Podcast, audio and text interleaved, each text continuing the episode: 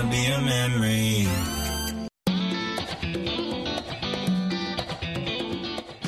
Welcome to Learning English, a daily 30 minute program from the Voice of America. I'm Ashley Thompson. And I'm Dan Novak. This program is designed for English learners, so we speak a little slower and we use words and phrases especially written for people learning English.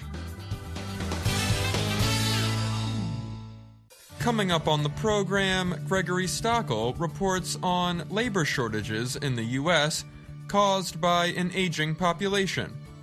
John Russell has a story on how businesses are offering fewer products. Brian Lynn has the technology report on President Biden's appearance on TikTok as a part of his reelection campaign. Later, Jill Robbins and Andrew Smith present the lesson of the day. But first, each day, about 10,000 baby boomers leave the U.S. workforce. Baby boomers are the generation of people born between 1946 and 1964.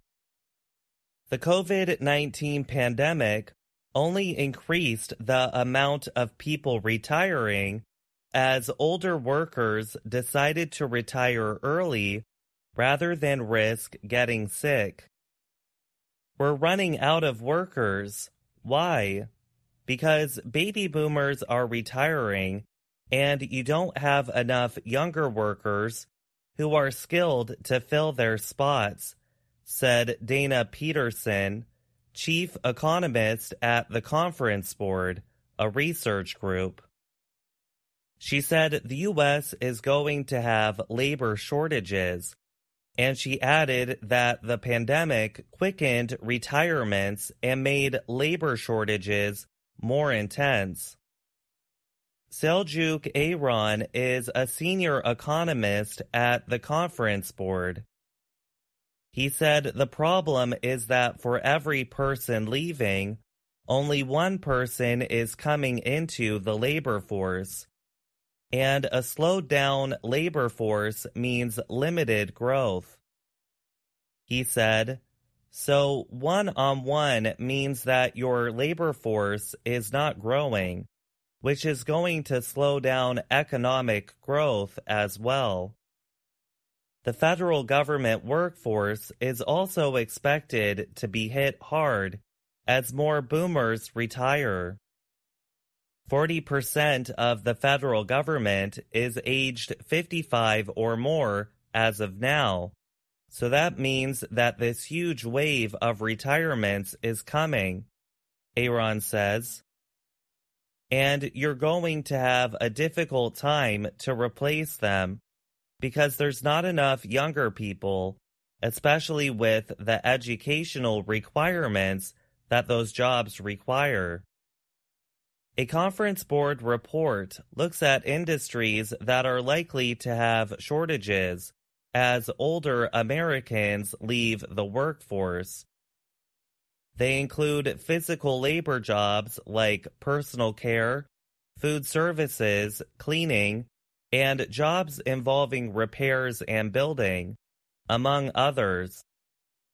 Production and transportation jobs will also be affected by retiring baby boomers, but less so. The report finds that the most severe labor shortages will be in health related jobs, as more aging boomers will require personal care. The possibility for labor shortages is mostly lower in jobs that require a college degree. STEM professionals, or those working in science, technology, engineering, and mathematics, are at a lower risk of shortages. Jobs that permit remote work will have less intense labor shortages, the report says. Immigration could be a way to lessen the effects of boomers leaving their jobs, Eren says. Eren said, That's probably the fastest solution because it takes time to educate a younger person to bring them to that skill level. He said, the fastest solution is just immigration and giving priority to immigrants with those skills that we are going to be lacking. That's number one. He said number two is to keep baby boomers working by giving them incentives to stay in the workforce. Incentives could include tax and social security policies that do not punish someone who works into their 70s, and offering increased freedoms like remote or part time work to people nearing retirement age. For Chicago based college professor Kristen Mariani, retiring baby boomers mean increased opportunities for her students. She said the effect is it's giving younger people, the generations that came after them, to become the change makers, the decision makers. Mariani is a professor at the School of the Art Institute of Chicago. She added that it is important to make sure that the education and the knowledge that is given to these individuals that they will be able to move forward with these responsibilities. I'm Gregory Stachel.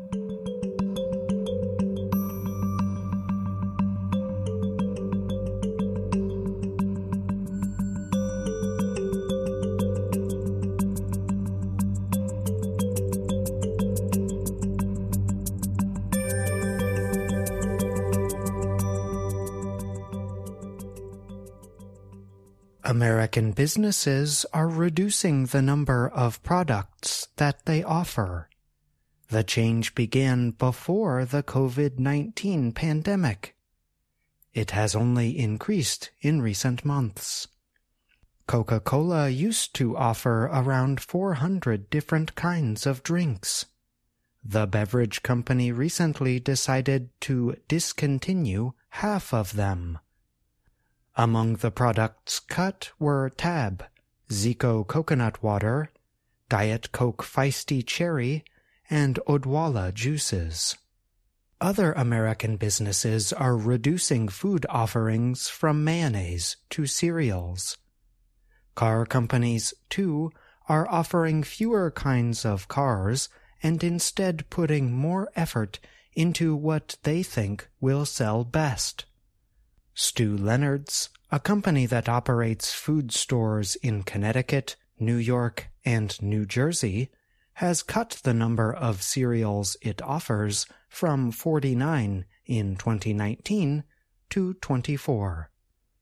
Edgewell Personal Care Company, the maker of Schick razors and Banana Boat suntan lotion, has cut some kinds of its antibacterial wipes called wet ones, among other products. Dollar General, based in Goodlettsville, Tennessee, used to offer six different kinds of mayonnaise. Now it offers two. The consumer is not going to know the difference, Todd J. Vasos, chief of Dollar General, told experts in December. Actually, it's going to make her life a little simpler when she goes to the shelf. Shoppers looking for cars are finding fewer choices as well. Both General Motors and Ford have announced they are limiting the number of option combinations customers can get on their vehicles to reduce manufacturing and purchasing complexity. That is a change of direction from a few years ago when companies aimed to offer more choices. Online shopping caused some to think that more choices lead to better sales. But more choices often do not. Companies started reducing the number of products they offer a year or two before the pandemic. During the pandemic, the reductions increased with companies focusing on necessities as they faced supply problems. After the pandemic, when goods began moving freely again, many businesses discovered less was better. New offerings made up about 2% of products in stores in 2023. That includes products for beauty, footwear, technology, and toys. Market research company Circana said that number is down from 5% in 2019. Many think the companies are also helping shoppers. Some studies show that fewer choices result in shoppers buying more. In 2000, psychologists Sheena Iyengar and Mark Lepper published a study that showed limited selection is better for people who are buying things. In their experiment, the researchers found consumers were 10 times more likely to purchase jam when the number of jams available was cut down from 24 to 6. Later studies have produced similar findings. Retailers are recognizing that they have to be respectful of shoppers' time, said Paco Underhill, whose company, Envirosell, studies consumer behavior. But retailers cannot just reduce offerings without a plan, said David Berliner of BDO, a business services company. You want to make these cuts so they're not even aware of it, and you want the store to still look full, Berliner said. If you do it too much, you might scare some away. I'm John Russell.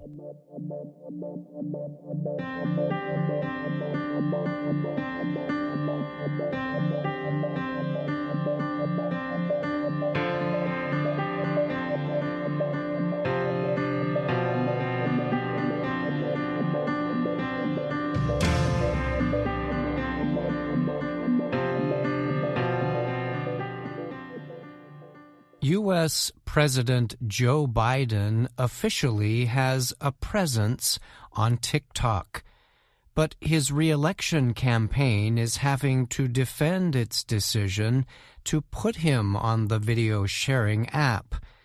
That is because his administration has repeatedly warned of national security concerns linked to TikTok. Biden, a Democrat, first appeared on TikTok in a video published Sunday night. The 30 second video showed him answering a series of questions, mostly about Sunday's Super Bowl. U.S. officials have said the decision to put the president on TikTok came from Biden's campaign organization not the White House.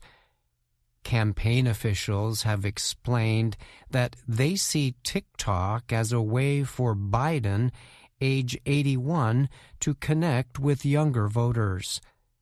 Last month, a TikTok representative told U.S. lawmakers the app currently had an estimated 170 million active users in the United States. That was up from 150 million a year earlier. Online data company Statista has estimated about 70% of American teenagers are users of TikTok. U.S. officials have long warned that TikTok presents national security concerns. The government has accused TikTok's owner, Chinese company ByteDance, of sharing user data with China's government. Critics have said China could also use TikTok to spread misinformation and that material published on the service can harm the mental health of young users.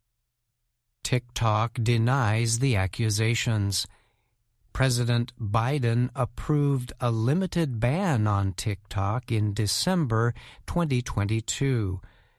The ban made it unlawful for most of the federal government's 4 million employees to use the app on devices owned by agencies.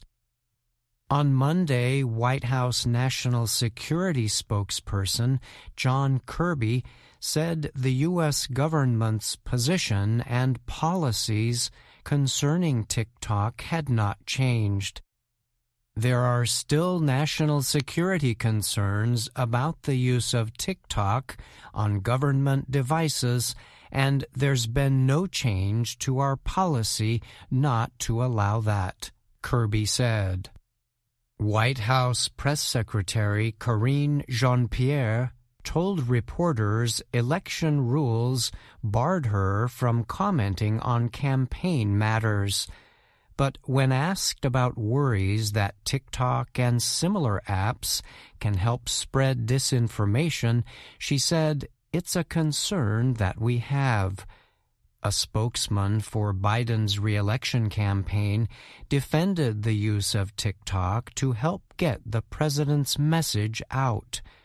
Deputy Campaign Manager Rob Flaherty noted that by Monday afternoon, Biden's TikTok video had been watched more than 5 million times. The video, Flaherty said in a statement, demonstrates the campaign's continuing efforts to reach voters in an evolving, fragmented, and increasingly personalized media environment. Attempts in Congress to restrict TikTok have not resulted in approved legislation. A number of U.S. states and some universities have banned TikTok on state issued devices. Several lawmakers criticized the Biden campaign's decision. Among them was Republican Senator Josh Hawley of Missouri. He wrote on X that Biden's campaign was bragging about using a Chinese spy app, even though Biden signed a law banning it on all federal devices. Republican Senator Joni Ernst also reacted on X, expressing concern that the campaign had decided to put Biden on what she described as a dangerous propaganda app. Republican Representative Darrell Issa said, Panic is when the Biden campaign joins TikTok after the White House banned the app from devices a year ago. Senator Mark Warner, a Democrat, also expressed his national security concerns about TikTok and criticized the campaign's decision to put Biden on the app. I think that we still need to find a way to follow India, which has prohibited TikTok, Warner said. He added, I'm a little worried about a mixed message. I'm Brian Lynn.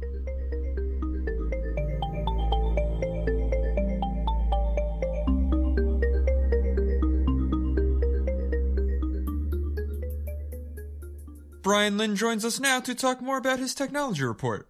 Thanks for being here, Brian. Of course, Dan. Thanks for having me.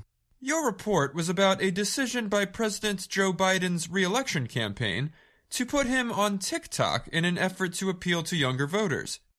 But the decision has been criticized by many. Are there any signs the campaign might reconsider? So at this point, there has not been any indication of that. Uh, the campaign did put out a few statements about the TikTok launch and praised the amount of attention Biden's video was getting. But some political experts have said the decision to put the president on TikTok might have to be reconsidered at some point, uh, especially if criticism of it does not die down. Uh, in the end, the campaign will have to weigh whether having Biden on TikTok helps him more than any lasting criticism is hurting him. A lot of the criticism seems to be centered on the campaign's decision being related to an investigative report that suggested Biden suffers from age related memory issues. Have campaign officials addressed this? So, none of the campaign statements I've seen uh, directly link Biden's appearance on TikTok with the observations made by investigators um, that the president has problems with his memory. But campaign officials have said repeatedly that putting Biden on TikTok, of course, is an attempt to get him to connect with a younger audience. Um, they have made no secret of that and say they hope the move will, in fact, introduce the president to young people who might not go out and do their own research. Thanks for answering my questions, Brian, and thanks for your report. You're welcome. Thank you, Dan.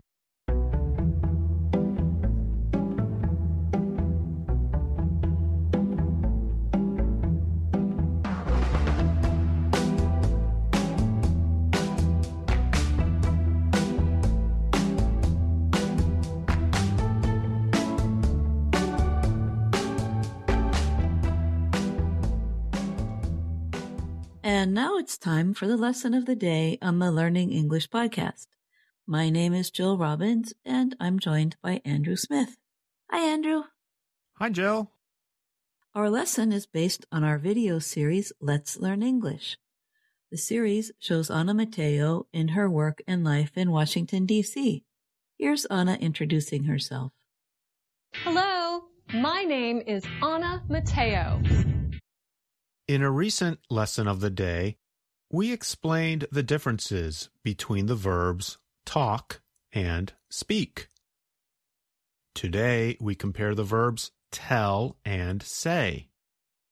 We'll be listening to some of Lesson 22, Level 2 of Let's Learn English to give some examples of these verbs. You know, we often get emails from our audience asking about how to use these two verbs. At first glance, it seems they should work the same way as they have the same meaning. But that's not the case. So I'm sure this will be very helpful. Tell us more, Andrew. Okay. Here's the main idea to help your English. We put indirect object pronouns or nouns directly after the verb tell. Here's some examples. Tell me the truth. Tell me the truth. Tell her the answer. Tell her the answer. Tell them what we said. Tell them what we said. But with the verb say, we can't put those pronouns directly after the verb. Listen to Andrew give these examples. She said to me, What did he say to her? Say to them, Did you hear the difference between tell and say? With the verb say, we must use the preposition to before the pronoun. And most of the time, we don't even use indirect object pronouns like in this example. He said that I need to finish the job by tomorrow. Just to be clear, the pronoun I is a subject pronoun. The pronoun me can be either an indirect object pronoun or an object pronoun.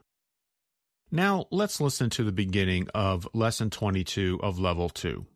In Lesson 21, Anna visited a store that sells art and objects found in the trash or garbage. Now, Anna has tried to make art or special objects from the things she found. Try to listen for the difference between the verbs tell and say. Welcome to class, Anna. I can't wait to see your trash. Okay. All right. It's an it's a net with a oh that's got a hole in it. Oh, tell me about that. This net said to me, Anna, I used to catch stuff. I don't anymore. So use me, Anna. That's what it said. It said, use me, Anna. Okay, so it's a plastic helmet. This plastic helmet said, Anna, hey, Anna, find me a head. Okay. Um, and a broken toy. This broken toy, this broken toy said to me, it said, Anna, help me find fun. Help me, Anna, is what it said. Anna, this stuff is not saying anything to you or me or anyone. It's what we like to call in the business garbage. We heard Sue say, Tell me about that. And we heard Anna say, This broken toy said to me, it said, Anna. You can hear how Anna used the preposition to after the verb say. and of course, the objects don't really talk to Anna. Anna just means that she was interested in the objects in a special way. As we explained in our previous podcast lesson, we can say that the objects spoke to her. And notice that the past tense of say is pronounced said. You can remember this pronunciation by thinking of words that rhyme with said, such as read and head. And what about the past tense of tell? Let's listen to more of lesson 22 to hear that verb. Anna, what happened? I told you to wait for me. Actually, you told me not to start without you. The verb tell changes to told in the past tense. It sounds like Anna had some problems following directions in the class. She sure did. Our listeners should really watch the video to see just how badly Anna followed directions. Yeah, I think it's pretty funny. Anna ends up with pieces of paper glued all over her. Okay, now we're going to move to the last part of our lesson. To learn how to use the verbs tell and say correctly, it can be helpful to simply hear several examples. So, Jill and I are going to read the following chant, which is kind of like a poem. Are you ready, Jill? Ready? Okay, here's the chant. I can tell you, and you can tell her. She can tell them, and they can tell him. He can tell us, and then we will learn if everyone said the same thing you did. But if he says something we did not say, then we will know that something's astray. Astray just means wrong, or not really right. I can tell you, and you can tell her. She can tell them, and they can tell him. And if he tells us the same thing we said, what I told you is what you told her, and what she told them is what they told him. Isn't it great when everyone listens? That way you don't need to say it again. But maybe this poem's a little bit tricky. I think they just might need to hear it once more. And that's exactly what rewind is for. Okay, okay, I get what you mean. Now let's continue before I turn gray. No comment on that, so take it away. Now we will tell you just what to say to family and friends and those who will listen. You can learn English by starting today with programs we make here at VOA. Our website is learningenglish.voanews.com. And remember, you can write to us at learningenglish at voanews.com. You can ask us questions or comment on our lessons. Tell us what you think about our programs. Or tell us something about yourself and what you enjoy. We hope you enjoyed today's lesson about the verbs say and tell and Anna's effort to make treasure out of trash. Thanks for listening. Say goodbye, Andrew. Goodbye, Andrew. Very funny. I'm Jill Robbins. And I'm Andrew Smith. And that's our program for today. Join us again tomorrow to keep learning English through stories from around the world. I'm Ashley Thompson. And I'm Dan Novak.